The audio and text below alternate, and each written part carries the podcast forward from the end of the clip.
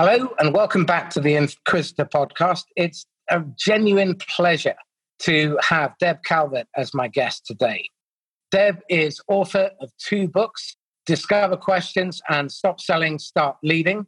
And she's also founder of the Sales Experts channel. She's highly influential in the sales world and in business, and very highly regarded by myself and thousands of others who are trying our best to demonstrate that sales is a force for good. Deb, welcome. Thank you, Marcus. I am delighted to be here. Deb, would you mind giving the audience one or two minute potted history of how you got to where you are and what you stand for? Well, I've been in business for 14 years. I went into business for myself because the Fortune 500 company that I worked for decided to sell itself only three years after I had relocated and, and taken a job there. And I had four job offers. They were in four very different places. I didn't really want to move again. So I called all four. I said, Hey, would you hire me on as a consultant? Three out of the four said yes. And my business, People First Productivity Solutions, was born. And that's really what I stand for. I believe that if you want to succeed in business and sales and life, you do it by putting people first, and all the rest comes through people. Excellent. So, on that note, I know when we were prepping for this call, we were talking about the importance of values from as a salesperson to def, to live by and sell by your values. So one of the things you mentioned was that there's a huge investment in sales enablement out in the marketplace. Thousands of different applications and software products and tools. But you mentioned something, sales ennoblement. Tell me a little bit more about that, because I think that's a really interesting topic. Yes, I think that it is vitally important. And I should pause just to define the word. I think it's a seldom used word. To ennoble means to make something worthy or important. And the opposite is a word that's more familiar. That opposite is ignoble, to make something feel bad. Yep. And I think, unfortunately, due to the negative stereotypes about selling, people do often feel badly about the profession and about the work they do. And sometimes they follow role models or they think they have to assume a personality that isn't genuine and they don't put the best of themselves into the work they do as selling. So I think first is to ennoble yourself, to remember that you are the greatest value that you'll ever bring to your buyer and then to be feeling ennobled in the product that you sell to make sure that it's the right one to, to meet the buyer's needs and you know pass it along. Then you ennoble your buyer. You help your buyer to feel good about buying and, and working with you. And to me sales ennoblement all the way across the board from the leadership of an organization to the salesperson extended out to the buyer Sales enablement is far more important than sales enablement. In fact, too much of the enablement takes away from the ennoblement. I agree. I mean, we're in violent agreement here. I think one of the challenges that we see is that too often the intent behind a salesperson's attempt to sell to a prospect is too eye centered. It's very selfish. They turn up with the hope that they're going to make a sale, with the intent of making a sale, and with the intent of hitting their target or catching up because they're behind. Now, we recently at Sandler did some research, and nearly 70% of salespeople worldwide were at 60% or below target, which mm. creates a scarcity mentality, and 30% were below 40% of target. Now, if a salesperson's going in with that noise in their head, that pressure, they're not going to go in thinking and asking themselves the questions can I help? And if I can, am I the right person to help? So, this then brings me to the next issue around the values that managers need to be teaching to their team. Certainly, management is one of the most undertrained and poorly developed area of sales. And Jonathan Farrington said a couple of months ago on the Sandler podcast interview with Brian Sullivan that only 6% of sales managers globally are qualified to be in the role of sales manager.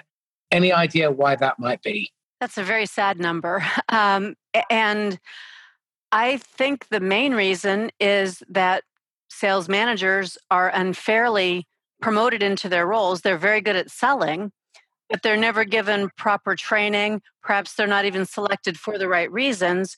And they're never told this job has two parts. The, the parts are to manage sales, not make sales yourself, but manage sales. And the second part is to lead people.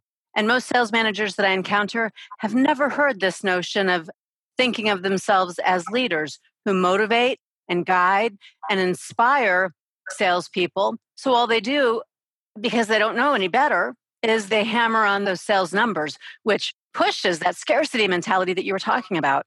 I have a view that sales managers only have four lines on their job description hire the best people, get the best out of them, make sure they have the tools and resources they need to do their best work, and protect their team from their idiot bosses.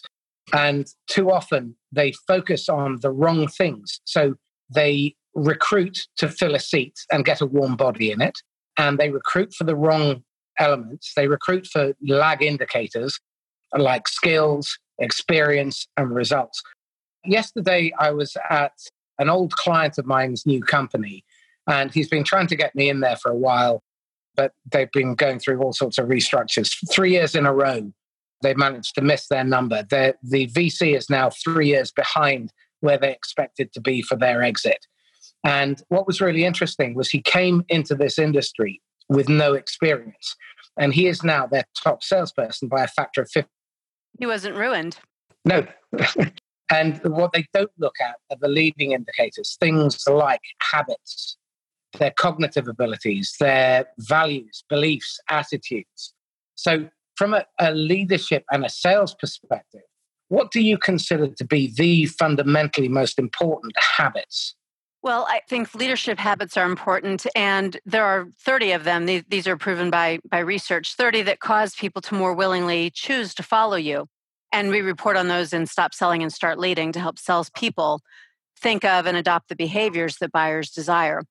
But I'll add one to the mix. You had a, a very nice list there. I think that critical thinking is something that is desperately needed in sales and in sales management. Critical thinking, the ability to hear information, to process it, and then to connect the dots between the pieces that you've heard so you're better with problem solving and, and decision making. You know what salespeople do instead?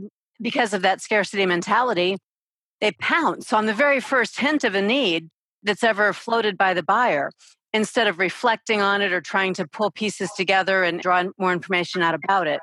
And it just makes it easy for a buyer to say no because maybe you're overreacting to a tertiary need or you haven't sensibly put together the rationale for the recommendation that you're making? What we teach is the problem the prospect brings you is never the real problem. They normally bring you a problem in two forms. They either bring you a symptom, which is intellectual, surface level, and it's an indicator that there is a pain there, but it's not the cause of the pain itself. And if you treat skin cancer with a topical ointment rather than treating the cancer, it's not going to go away. And the other way they bring you a problem is they bring you nirvana. They tell you with a prevailing wind and with no barnacles on the hull and the, uh, the current going in the right direction, this is what we want. And they paint this magical picture, but they don't paint the bit in the middle, which is how did we get here? What acts of idiocy, self sabotage, emissions did we create in order to dig ourselves into this hole? And there are a lot of people. One of my clients came up with a fantastic image. If you imagine a dollar sign, and then there's an arrow going backwards and forwards either way, and then a person on the other side. And the model is this make the money or we won't train you, or we'll train you, and the byproduct is we make profit. And the problem is that so many people in management and leadership have that scarcity mentality. But mm-hmm. we've just gone in the UK, we've just gone through 10 years of austerity which means that if we do go into a recession in 2020, there's nothing else to cut. The only thing that they can do is cut heads. Now, right. if that happens, then you lose a lot of talent and you lose a lot of those relationships. So, what is it? I know, obviously, you're talking about stop selling, start leading. Talk to me about what leadership looks like on a day to day basis. What are the habits? You mentioned there are 30. What are some of those habits that great sales leaders have? Well, let me start with a premise because I think it frames up and makes some of these very obvious. You see, the word lead, it comes from a root word of laden, L E D E N. And that word originally meant to guide. So, the visual that you should have if you think of yourself as a leader is that you have a machete and you're out in front and you're cutting down the vines along the pathway you're creating through the jungle, and people are following you. The reason they're following you is because they want to go where you're taking them. They want to get to this other place. They're willing to face those hardships through the jungle to get there. So, first and foremost, as a leader, you can't lead people to a place they don't want to go. You have to know where they want to go. Then you've got the first step in it. So, this is about inspiring people, breathing life into this vision of where they want to be. Okay, so now what are the habits? Well, first of all, behaviorally, we need to be asking questions. We need to know people on an individual basis. Where do you want to go? What matters to you? What are some of the dreams and the hopes and plans, the visions you have for yourself in the future? And this would be manager to salesperson, it would be salesperson to buyer, the very same. And then another habit that goes hand in hand with that is that, of course, as we're making our way through the jungle, guiding somebody to a new place, there will be obstacles. There will be bumps in the road along the way. And as leaders, we have to be willing to encourage people, to give them courage when the going gets tough. I think this is hugely forgotten by salespeople. We thank the buyer, you know, thank you very much. At the end of the cycle, we thank them for signing the contract. Along the way, we forget to encourage them as they're doing the heavy lifting inside their own organizations to sever relationships with other vendors, to put their neck out there on the chopping block in case this doesn't work for whatever they're advocating to do with us, to introduce in training and systems replacements and to get budget. There's a lot that they have to Absolutely. do. But we don't encourage them, we don't thank them. We if anything, we call them up and we simply say, "Hey, what's going on? How are we doing? Do we have it yet?" And that's not encouraging. That's just extra pressure. So, those are just two examples of some high level sort of things that need to be done. Deb, I think you've touched on something really important for you as a seller, it's a transaction, it's an opportunity. For them, it's their job, it's their livelihood, it's what puts food on the table, feeds their kids, a roof over their head. And I think a lot of salespeople forget that. And more importantly, what they fail to do is they fail to prepare their customer to do the internal sale. Yes. And one of the most important things that certainly I teach my clients, and when I'm selling, the same thing, is to rehearse them.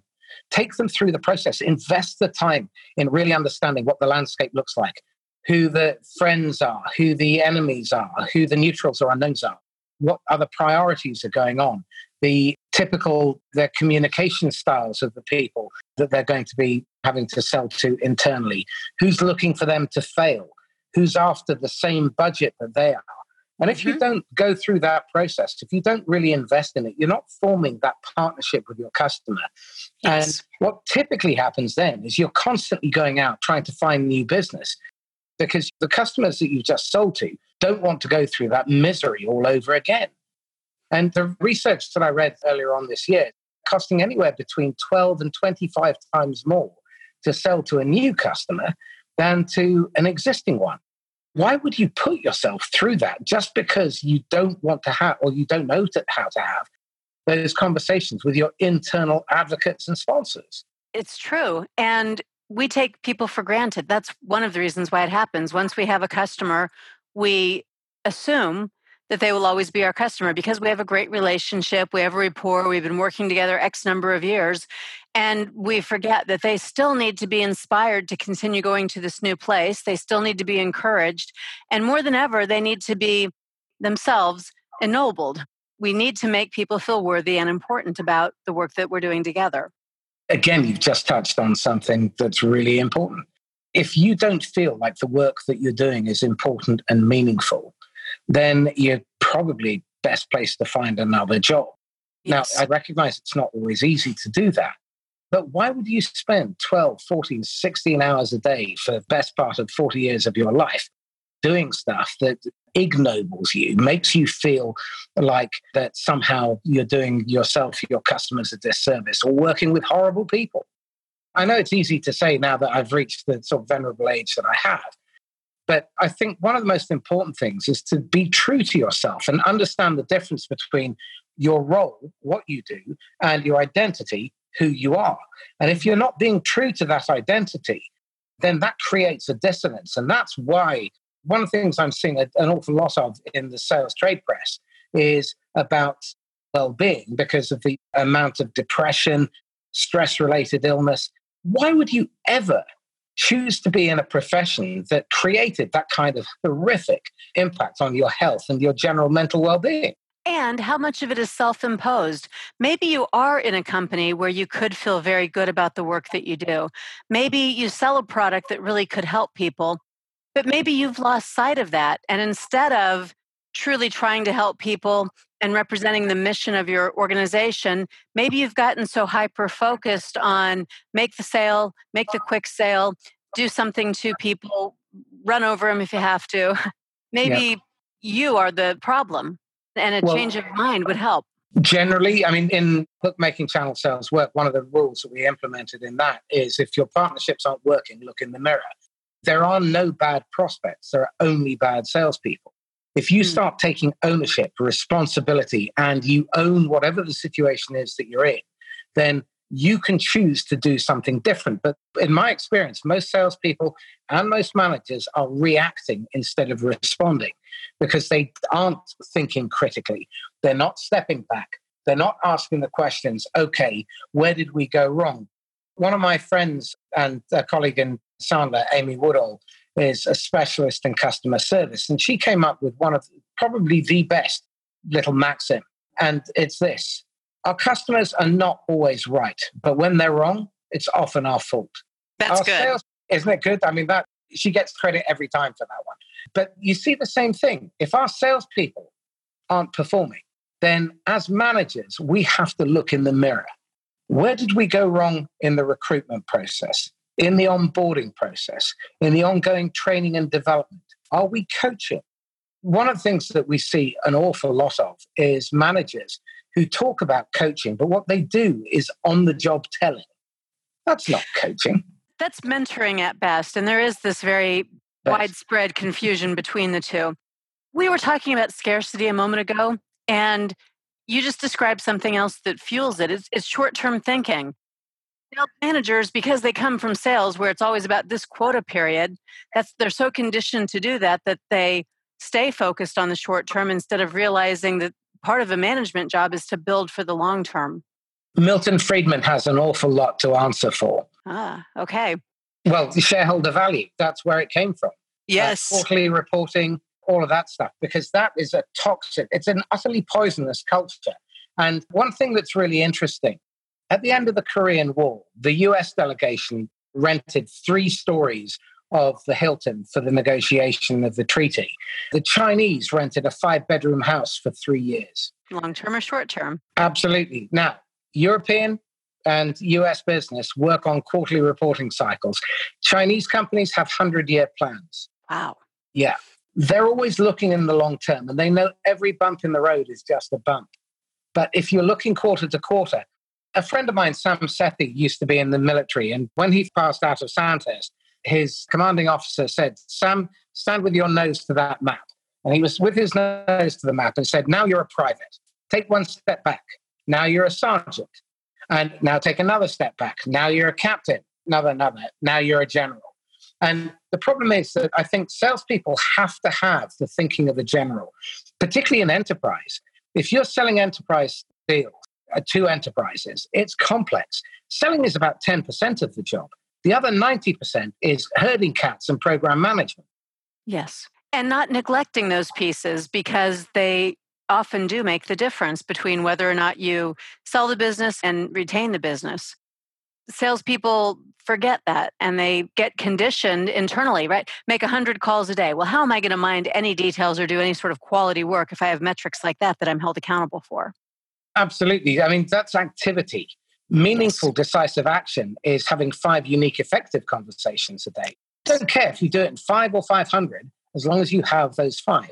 And one of the other things that I see a lot of is when things aren't working out, what happens is they move the goalposts, they take the target down, they revise the budget, instead of focusing on the right end of the problem, which is modify the behavior.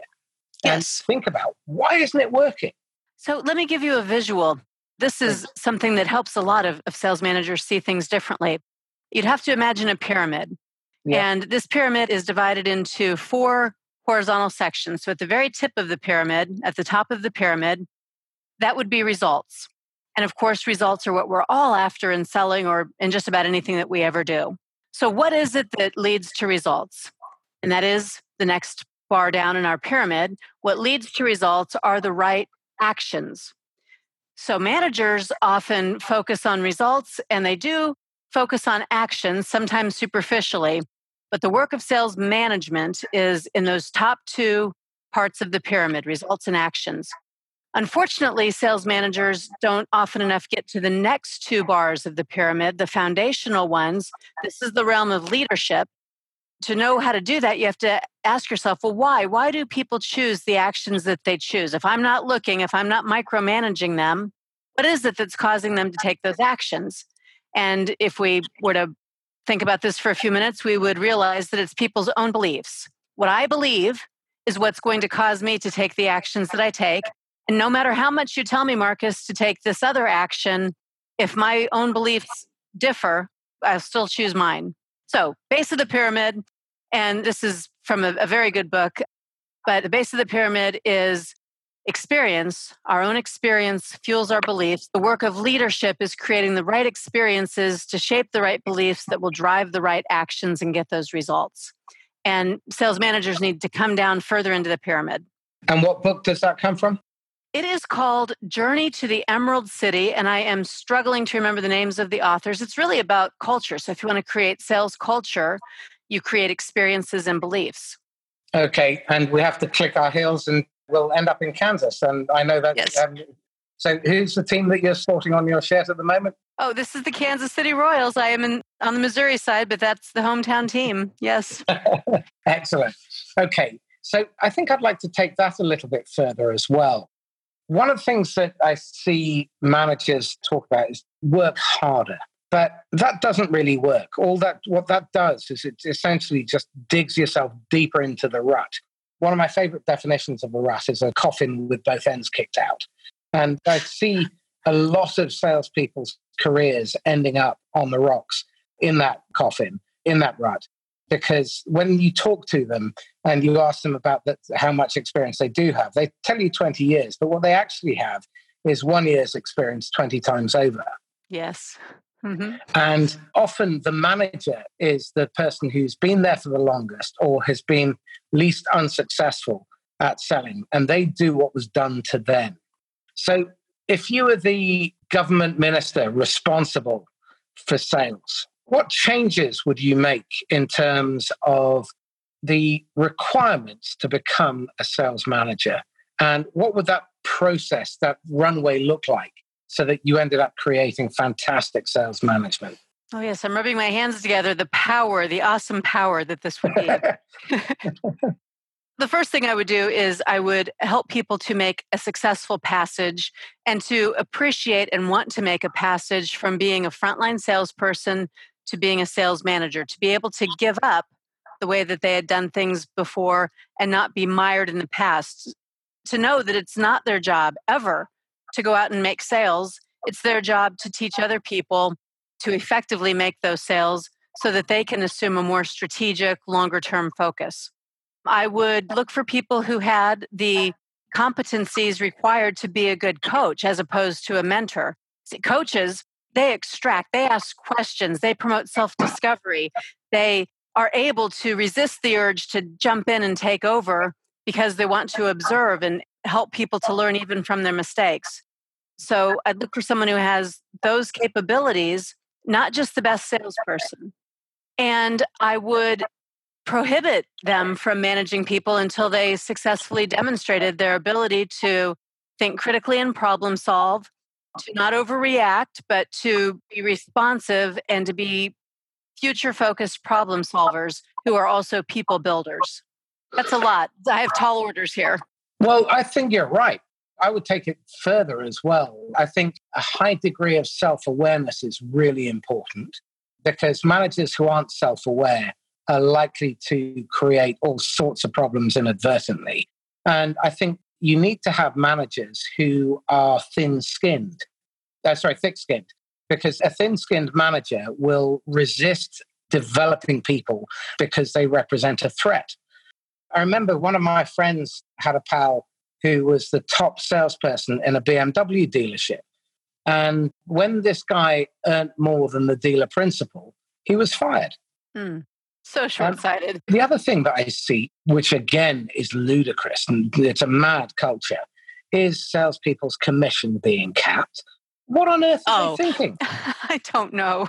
That's a budgeting mechanism and it's a scarcity mentality. You, you hit the nail on the head with that. I think that's probably a hangover because the route to the chief exec is either through sales or through the finance department historically. Now, I'm quite encouraged because I think those two routes are probably going to come to an end pretty quickly. IT had an opportunity, but they blew it, largely because of lacking interpersonal skills. And marketing's never really had the gumption, sadly, because I, I see sales as a subset of marketing. A lot of salespeople revile me for that, but I can live with it. I have a friend, I don't need another one. I think where we're going to start seeing chief executives rising through the ranks is going to be from heads of channel because they need to, the kind of thinking and strategic insight that someone who is a channel chief needs to have. Their breadth and depth of relationships makes them in profile much closer to a chief executive than a VP of sales. So they've already had the grounding of running an organization and leading if they've been successful. And the other is the head of data analytics. I'm really convinced that those two disciplines are likely to be where the next generation of lead CEOs and leaders will come from. But they have to be encouraged. And this is one of the things that I really wanted to dig in, which is a creating a runway where managers are comfortable enough to identify who is going to be their successor. And over two years or so, exposing them to the skills that they need and the type of functions that they need. So, taking on a couple of people to coach and mentor, taking on some of the uh, managing of sales meetings, going out on windscreen training, all this kind of stuff. So that by the time they're actually promoted into the job, they've done two years, they've got two years of experience under their belt instead of congratulations, then you are one. Go figure it out. On your own. Because what normally happens is they do what was done to them, which is someone stands at the front of the room and gets people to do their school report, the work of fiction, also known as a forecast. And then they give the people who are underperforming a hard time. And for the rest, it's a death march. They're just waiting to either be pulled apart or to listen to somebody fibbing from the forecast. And that's, you know, 10 people for an hour and a half wasting their time. That's one and a half man days lost. You're never going to get it back. Tell me this questioning. I'm a big fan of asking difficult, challenging, and insightful questions. Why is it questioning from salespeople is so tediously dull? Well, I will name two reasons. The first is that they confuse the discovery process with qualifying. And so they ask questions that are self serving only to try and identify a need and corral a buyer into a certain predetermined solution. And that's boring for the buyer. It's actually pretty useless for the salesperson, but they have never come to that understanding that, th- that there is something else they could be doing. And the second reason is that sellers, there's a fear of exposure. If they ask a question and the buyer gives them an answer they don't fully understand, they get very nervous about that they are unwilling to dive deeper and to use that as a learning opportunity or to acknowledge that they don't know something. And because they may not have a lot of uh, business acumen outside their own industry, they are they withhold good questions. Let me add a third one. The scarcity mentality bleeds over into how much time sellers are willing to invest in any one prospect and their assumption that buyers are too busy, they don't want to spend time with me. So they race through list of crappy questions to try to get some relationship established and some advance on a sale. It just doesn't work. I couldn't agree more. I mean, when I go into companies or uh, have clients come to me for the first few sessions, the quality of their questions is truly atrocious and they don't get inside the skin of the buyer. They don't think, why is it? How did they get to where they are? What's the real root cause of their problem? Marcus, we want some cold call training. Almost never is the problem cold calling technique. It's bad. But the real problem is the catastrophizing voice in their head that tells them nobody wants to receive cold calls. I'm going to get a bad time. Gatekeepers are going to keep me out. I'm going to get voicemail, and this is going to be a miserable experience. And they make it happen, they make it true. And in fact, what's really interesting is I saw some research recently that said that 94% of CEOs hate receiving cold calls, but 86% love receiving good ones. Now, that's quite a disparity. That makes sense. Now, tell me this in terms of questioning, if we turn that process back on it ourselves, we're looking in the ugly mirror, if you like. What are the questions as sellers we should be asking ourselves? I think the first question you should ask yourself as a seller is Do I really want to do this? If you don't, if you can't reconcile within yourself the good that you could be doing, stop doing it. You're really hurting the profession, you're hurting the rest of us. And if every seller in the world listened to this podcast simultaneously and half of them left the profession, I'd be okay with that because they're not making goal anyway. and yeah. now, you know, if you ask yourself that question and you want to do it, but you don't know how to do it, at least now you can go get the skill. But you have to have the will to do it well before you can ever be open enough to acquire the skills. So ask that question and then ask yourself, not just this time in the mirror, but every day, ask yourself, what did I do well today? And what could I improve on? I wasn't happy with the way that turned out. What went wrong? What could I do better? How could I A B test and try something else? What resources do I need? Open yourself up to learn. And that's the only way you'll grow. And that's true in any job, it's not just sales. I think you've touched on something really important here, which is vulnerability. I think most people, or many people, grow up seeing vulnerability as a personality defect, a weakness. And the reality is, it comes from the Latin word that means to make yourself woundable and do it anyway. Vulnerabilis means that a Roman legionary would go into battle, but they would take off their armor before they went in. Now, I have to say, that kind of decision, not terribly clever, but definitely an act of courage. And you touched on it earlier that often salespeople are afraid to ask the question in case they get an answer that they don't want or like. But from a qualification point of view, it makes a hell of a lot of sense to ask a question and get the answer you don't want to hear because then you can disqualify out. Yes.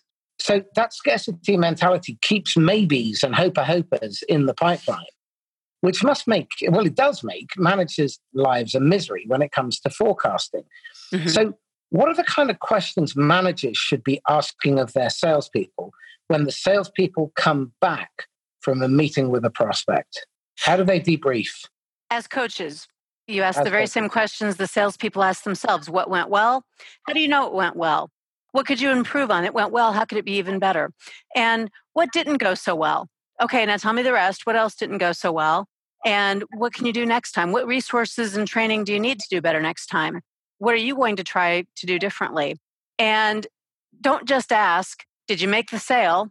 Because a seller is going to say, yes, but, and they're going to take the continuance and try to take that continuance to the bank, that's where the forecast and, and the pipeline get all convoluted, is because sellers don't know the difference between a yes and a maybe, partly because they talk themselves into maybes being yeses to satisfy their sales managers. So, sales managers should ask for honesty. They should value learning every bit as much as they value the dollar sign. Dollar sign is short term, learning is long term. A very interesting book. I don't know if you've read it by Bill Bartlett called The Sales Coach's Playbook. Yes, um, I have. It's a lovely book. Bill's fantastic. It's been a massive influence on me. And his three P's for coaching are really powerful. So, potency, protection, and permission.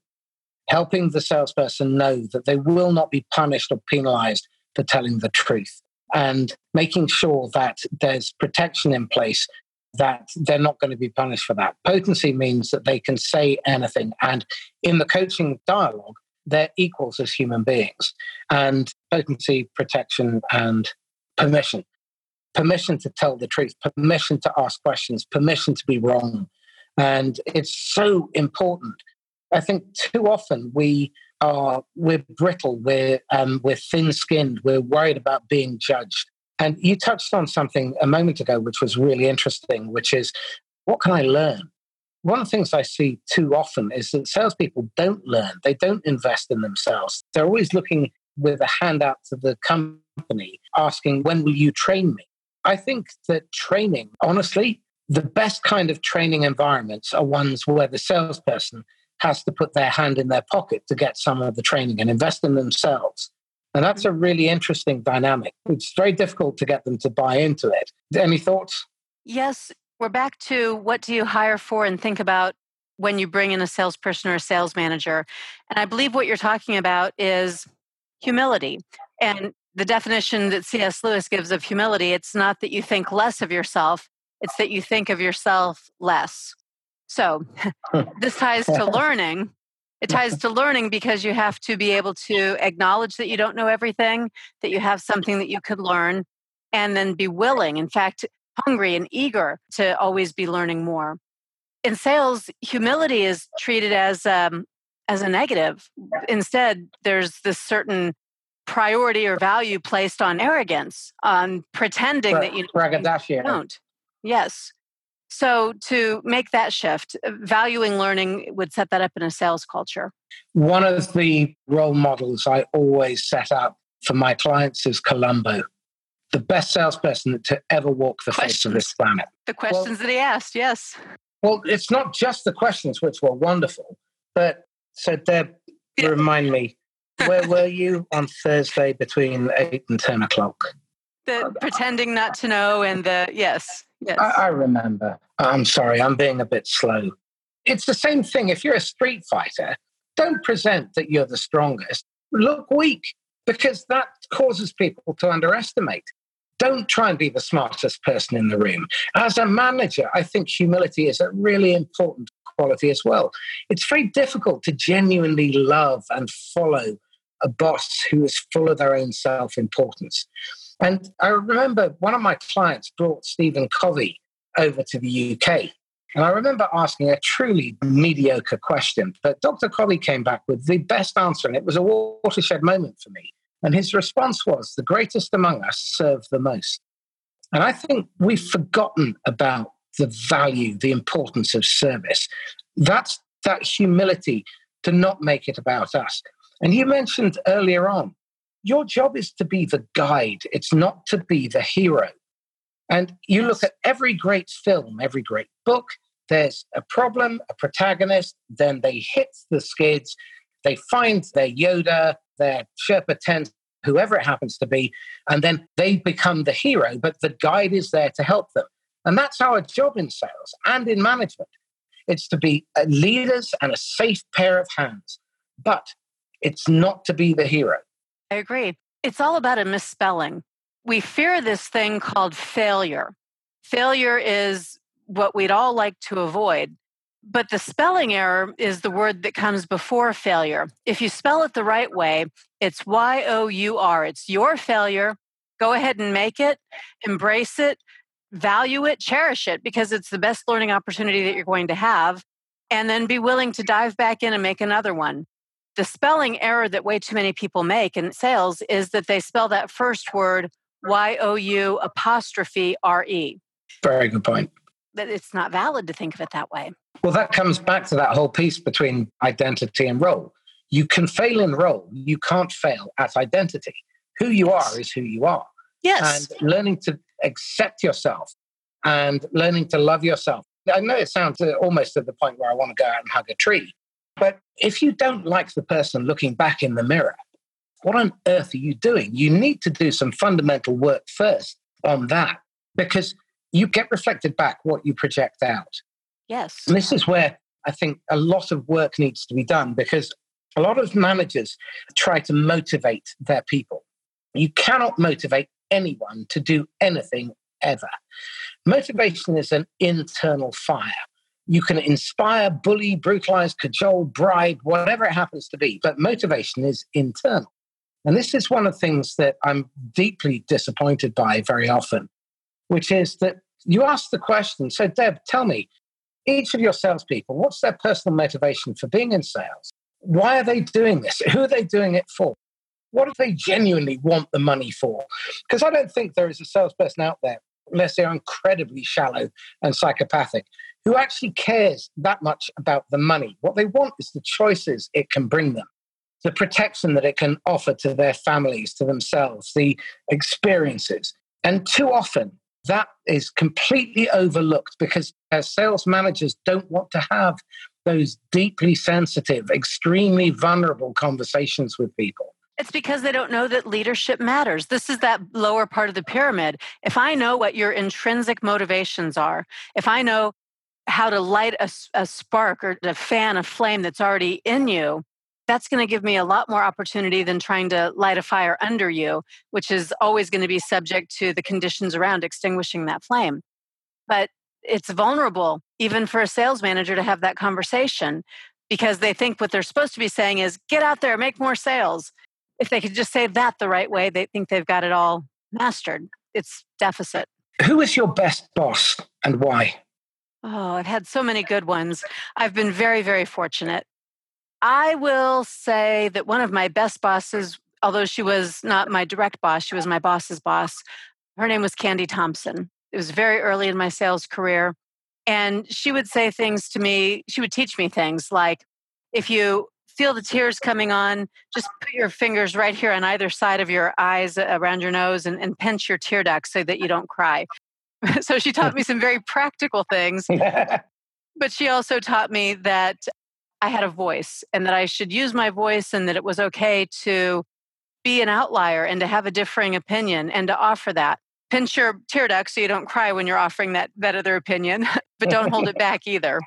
And she and I remain friends to this day. I really have been extremely fortunate to have good bosses and mentors. Excellent. I'm delighted to hear it. So, Deb, tell me this who do you read? What podcasts do you follow? If you were recommending stuff to people, where would you point them? Well, I am a very, very big reader and I listen to a lot of podcasts. I also watch a lot of webinars. I'm going to say that if you come over to the Sales Experts channel, that's a good starting place because everything there is free and it's fabulous. And there are 155 now, I think, different voices represented of sales authors and researchers and thought leaders and speakers, coaches from around the world. They're all collaborating in this one community and they've put together videos and webinars. They're topically indexed so that you can find exactly what you're looking for when you need it. Now, there was a very good I, one last week. Which one was that? Was that uh, the Carole Mahoney one? No, Bob interviewed me and Dave. Oh, yes, fantastic. Okay. I lose track of what's when, but every week there are usually three to four that come out. There are over 500 different pieces of content now available. And so that's a bit self serving since I'm very closely tied to the Sales Experts channel. But it is well, a. You, you've been very generous, so you're allowed to be a bit self serving. Okay. Well, check it out. It's really worth it. I learn a lot there every week. Excellent. Okay. So, the killer, the million dollar question. You have your golden ticket. You can go and advise the idiot Deb at 23 years old. What would you advise her to do differently, not do, stop doing? My advice would be settle down. I was so eager. I wanted to do everything immediately. I was unwilling at age 23 to put in the time and to take the steps to learn and to accept a pace of growing slowly. So I just tried to do too much too fast, which means that mostly I learned by making big mistakes as opposed to taking a more measured approach. So my advice to 23 year old me would be settle down, do it right if you don't have time to do it right once, you certainly don't have time to do it wrong twice. And I could save myself a lot of time.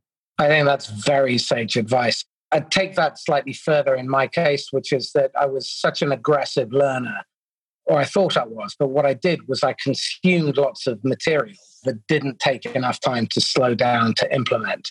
And so I was the best educated pauper that you could imagine because you know I worked so hard and I read and I listened to audios and I, whatever. But you've got to take time to implement your learning and then reinforce it. So I think the lesson from there is slow down to speed up. So Deb, tell me, how can people get hold of you? Well, I hope you will get a hold of me. We can connect on LinkedIn. You can certainly email me directly. I always enjoy questions and conversations. My website, the company is called People First Productivity Solutions. So the website is People First PS, the first two words spelled out. The second PS stands for Productivity Solutions, People First PS. And that's my email address is too. .com? It is .com. And the email address the same, deb.calvert at peoplefirstps. Excellent. And one parting thought then. What are you seeing coming down the pipe in terms of one cultural shift that you're seeing in the world of sales? We're already in the midst of it. It is this whole notion of automation, of AI, of whatever's in your tech stack. And so the shifts in selling to me appear to be mostly about the mechanics of selling. And I this is why I have that concern we started with, which is around too much of the enablement and this notion that that's going to do the work of selling when selling will always be a human to human type of, a, of an experience and the real shift that should be made is around creating the customer experience ennobling the customer and, and yourself being ennobled as a seller i think that we're uh, fully in the thick of that Absolutely. And I'd take that one step further, which is I think you need to focus on doing the basics well consistently over time and meaning it. And then you can put your sales enablement stacks on top. If you don't do that, all of your money is largely wasted. And frankly, you'd be better off with lottery tickets. I agree. Excellent. Deb Calvert, it's been an absolute joy. Thank you so much for coming on. I'd love to have you back if you're willing to tolerate the constant interruptions from me. So this is Marcus Cauchi signing off from the Inquisitor podcast. Happy selling. And if you'd like to be a guest on the podcast, then please get in touch. Or if there's someone that you know who you'd really love to have me interrogate, then please have them pass me their details. And you can get in touch with me via LinkedIn or on marcus.cauchi at sandler.com. Deb, thank you. Thank you.